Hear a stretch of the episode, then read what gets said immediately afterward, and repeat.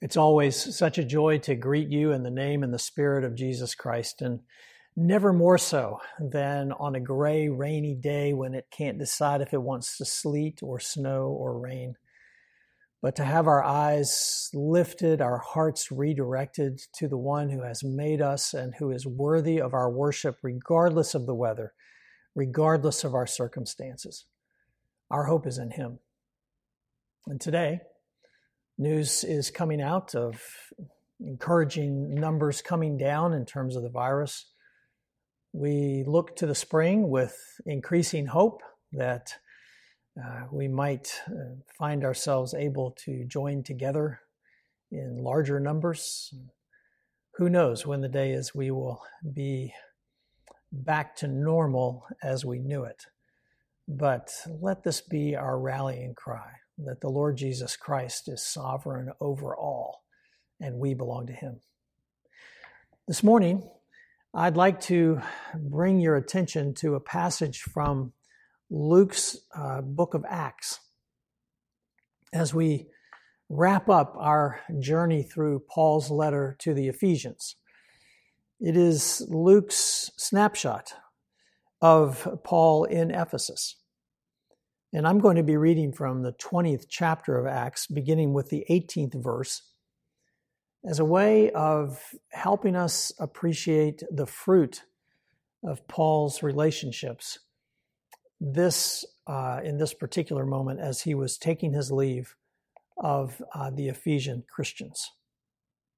Acts chapter 20, verses 18 through 32 and 36 through 38.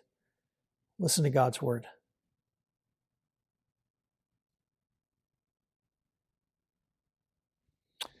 From Miletus, Paul sent to Ephesus for the elders of the church. And when they arrived, he said to them, You know how I lived the whole time I was with you. From the first day I came into the province of Asia, I served the Lord with humility and with tears, and in the midst of severe testing by the plots of my Jewish opponents.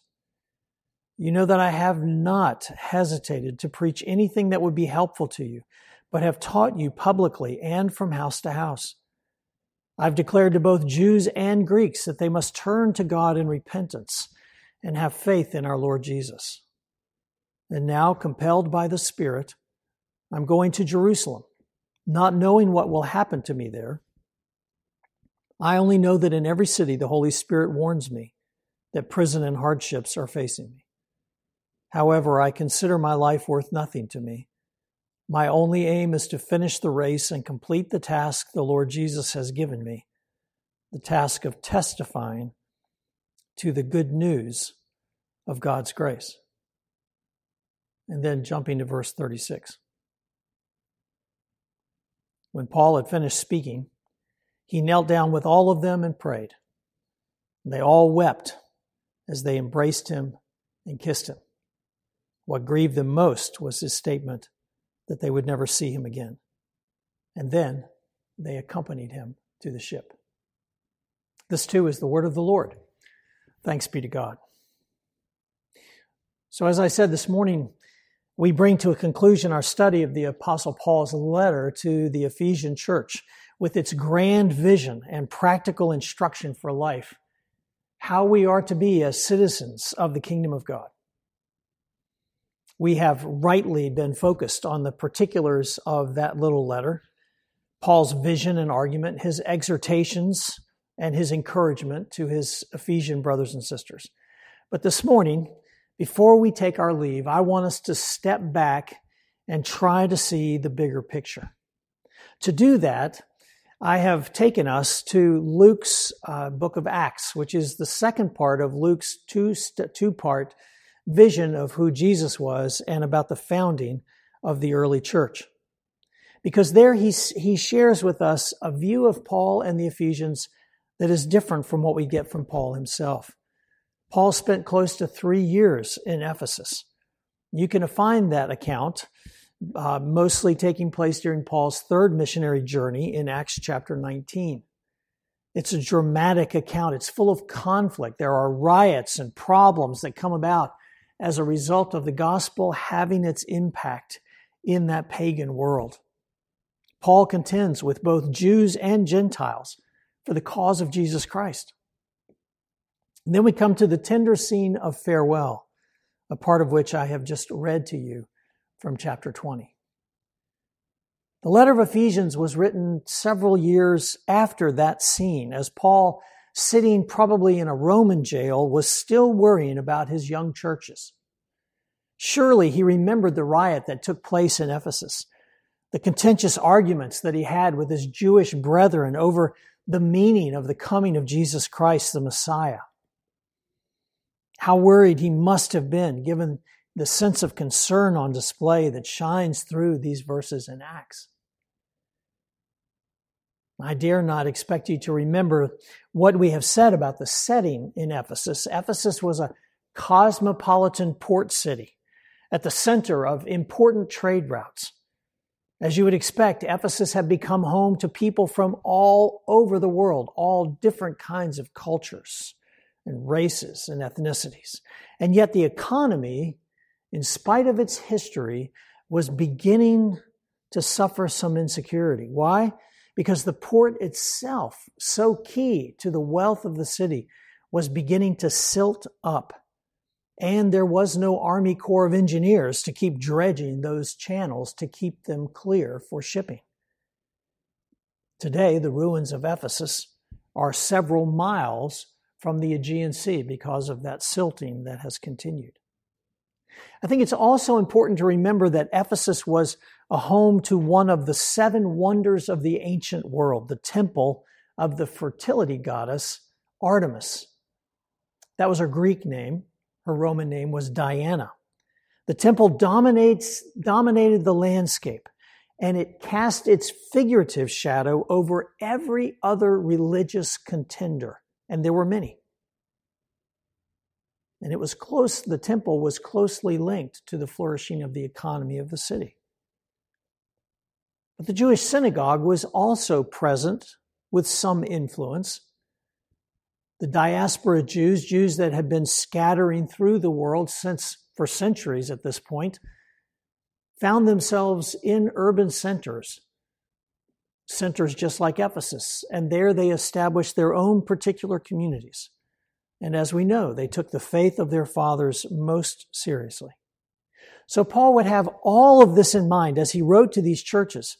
Those concerns are reflected in his letter. He knew the church had its existence only by the grace of God. That little church was pressed by Jews who would have disagreed strongly with Paul. It was threatened by the hostile cultural forces that surrounded it. And the church had to be distressed by the influences that they could only attribute to the power of the demonic. By comparison, the church seems so small and so vulnerable. How does Paul respond? With three critical themes. First of all, you might expect that Paul would give them instructions about how to survive when they are under pressure. But that's not what Paul does at all. Paul does, he goes big. Look at chapter one. Listen to the opening words of this grand little letter. Blessed be the God and Father of our Lord Jesus Christ he has blessed us in the heavenly realms with every spiritual blessing in Christ. He chose us before the foundation of the world to be holy and blameless in His sight. In love, He predestined us to be adopted as His sons and daughters through Jesus Christ to the praise of His glorious name. And He keeps going. You and I would be wringing our hands probably, sitting in that jail, waiting to hear from our attorney, hoping to get sprung. But Paul, not only is he seemingly unconcerned about his own condition, but he speaks to the small group of believers who found themselves in beleaguered circumstances. He speaks to them with such confidence and assurance and such a cosmic vision of the God who has made himself known in Jesus Christ. Thanksgiving and gratitude are everywhere in this little letter. And why not? Unlike the pagan gods of old, the God we meet in Jesus Christ does not need to be convinced to care for us. He doesn't need to be manipulated or cajoled or placated. His intentions and his character, while not always as understandable and transparent as we would like, nevertheless are not in question. He is not a capricious God as the pagan gods and goddesses were. Instead, he has acted before we knew our need. He has acted before we could ask for help. Paul opens the letter with these words, grace and peace to you. And he concludes the letter in the same way, grace to all who love the Lord Jesus Christ with an undying love. And it's true between the opening salvo and the closing lines. Grace is everywhere in this letter because God is sovereign and free in his love. Paul's conviction of God's grace in Jesus Christ is rooted, of course, as we know, in his own experience. And it's that grace that leads to his second great theme in Ephesians. If grace is preeminent, if God has acted in Jesus Christ first, then those who worship this God are marked indelibly by that same grace, as Paul was. Marked in two particular ways. First, we live all of life back to God in gratitude. This is important to understand because sometimes when we just read Paul's ethics, the commands, we're tempted to bridle and buck a little bit. But if we understand that God's ethics, His commandments are given to us out of His deep love for us, that they are conditioned by His concern first and foremost, not with the exercise of His own power, but with our own flourishing, out of His own vision of our becoming who He intended us to be, then even those commands that seem foreign to us, alien to us, hard to swallow because they are not current with our contemporary culture, if we begin to understand that all of life is given to us out of God's grace, and we are to live all of life back to Him out of gratitude, then we come closer to understanding how all of Scripture speaks of our relationship with God. Listen to the way Paul writes in Ephesians about grace and gratitude. To each one of us, he says, grace has been given. Surely you have heard about the grace that God has given to me. It is by grace you have been saved, by faith, and that not of yourselves. It's gratitude, which is so alien to us, such an alien version to rebellious men and women. So alien to us that we have to force it from the lips of our children as they are growing up. Now, what do you say? We do so in hopes that they might one day recognize that everything they have and everything we have is a gift from a gracious God who loves us. It is a lesson that we will never not need to keep learning. So we seek to live all of life back to God in gratitude and we extend that same grace to others. The church is meant to be this vanguard of grace in the world, the advance notice of a new kingdom that is coming, that is breaking in.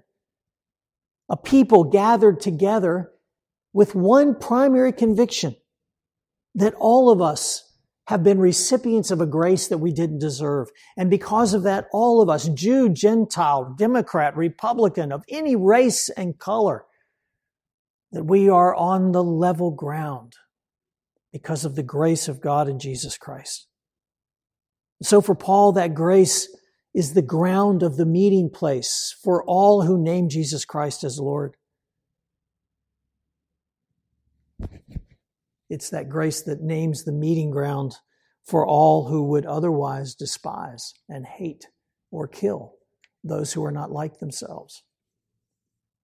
Jews and Gentiles, all alike, Paul says, we are all debtors to mercy. Paul writes, all of us, were disobedient. All of us were enslaved to powers greater than ourselves, gratifying the cravings of our sinful natures. All of us. But God, who is rich in mercy, made us alive in Christ when we were dead in our sins and trespasses. You see what he's saying? Every division, so sadly on display in our own country in such, in these recent months, every division is a testimony to our captivity to powers who would destroy us. Because every division is a testimony to the fact that we think we can live by something other than grace. But the Church of Jesus Christ is where obedience to Christ in gratitude and humility is intended to shape a people who live by another way in consideration of others, in forgiveness, in trust. So Paul writes, be kind and compassionate, forgiving one another because God in Christ forgave you. Live a life of love, just as Christ has loved us and gave himself up for us. Or again, always give thanks to God the Father for everything in the name of our Lord Jesus Christ. It is God's grace that establishes our path of life together here at Blacknell just as surely as Paul intended it to do in Ephesus and in all those churches. Which brings us to the third great theme in Ephesians. It is this in Jesus Christ, we have a certain future, a future that isn't immune to death and difficulty, but is nevertheless confident of its outcome. Paul is living in that confidence, even in that Roman jail cell. He is living in that confidence as he reflects on his encounter with the resurrected Christ on the Damascus Road. And he is living in that confidence as he writes to these Ephesians who are feeling pressed and uncertain. In the first chapter of Ephesians, Paul says, I pray that the eyes of your heart may be enlightened in order that you may know the hope to which he has called you. That hope is a power, a power which God exerted in Christ, the Holy Spirit, when he raised him from the dead and seated him far above every ruler, authority, power, and dominion. And he placed all things under the feet of Jesus Christ. All things. All things. Pause for a moment. What are the challenges that you are facing in life today? God has placed those challenges under the gracious feet of our Lord Jesus Christ. And Paul insists that that same power that is at work in we who name Christ as Lord, the Holy Spirit, is going to bring us through to that certain future. He writes, having believed, you were marked in him with the Holy Spirit, a deposit guaranteeing our inheritance. Three great themes. Uh, each week we try to uh, include uh, a number of questions to, uh, to get you to reflect on the text that we are considering on any given Sunday morning. Those questions are below in the worship liturgy. You can find them uh, attached this morning to the worship liturgy. I would encourage you to take a look at them and then set aside a few moments because the first thing I'm going to ask you to do is to read through the entire letter of Ephesians again and take note of these three themes where you, where you find them. These three themes and any other themes that you might find at work in this letter of Ephesians. These three great themes reflect three great passions the greatness and glory of a God who is, un, is conditioned only by his love, the grace of that God to act in Christ, to redeem us and call us into a new life together as the vanguard of grace in the world, and the assurance of a future whose promise is guaranteed by the resurrection of Jesus Christ and the presence in your life and in mine of the Holy Spirit of God. Gosh, I love this letter. When I myself am prone to shrinking my life to the problems and concerns and the uncertainties that plague us, how we need this kind of vision of a God who has acted, of a God who has come, and of a God who will see us through.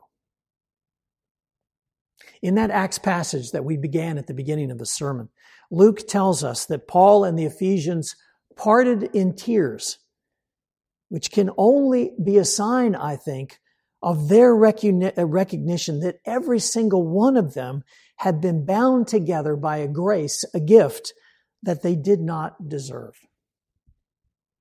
Eugene Peterson tells the story of reading to his four year old grandson. His grandson jumped up into his lap and he looked to his granddad and he said, Grandpa, tell me a story, but put me in it.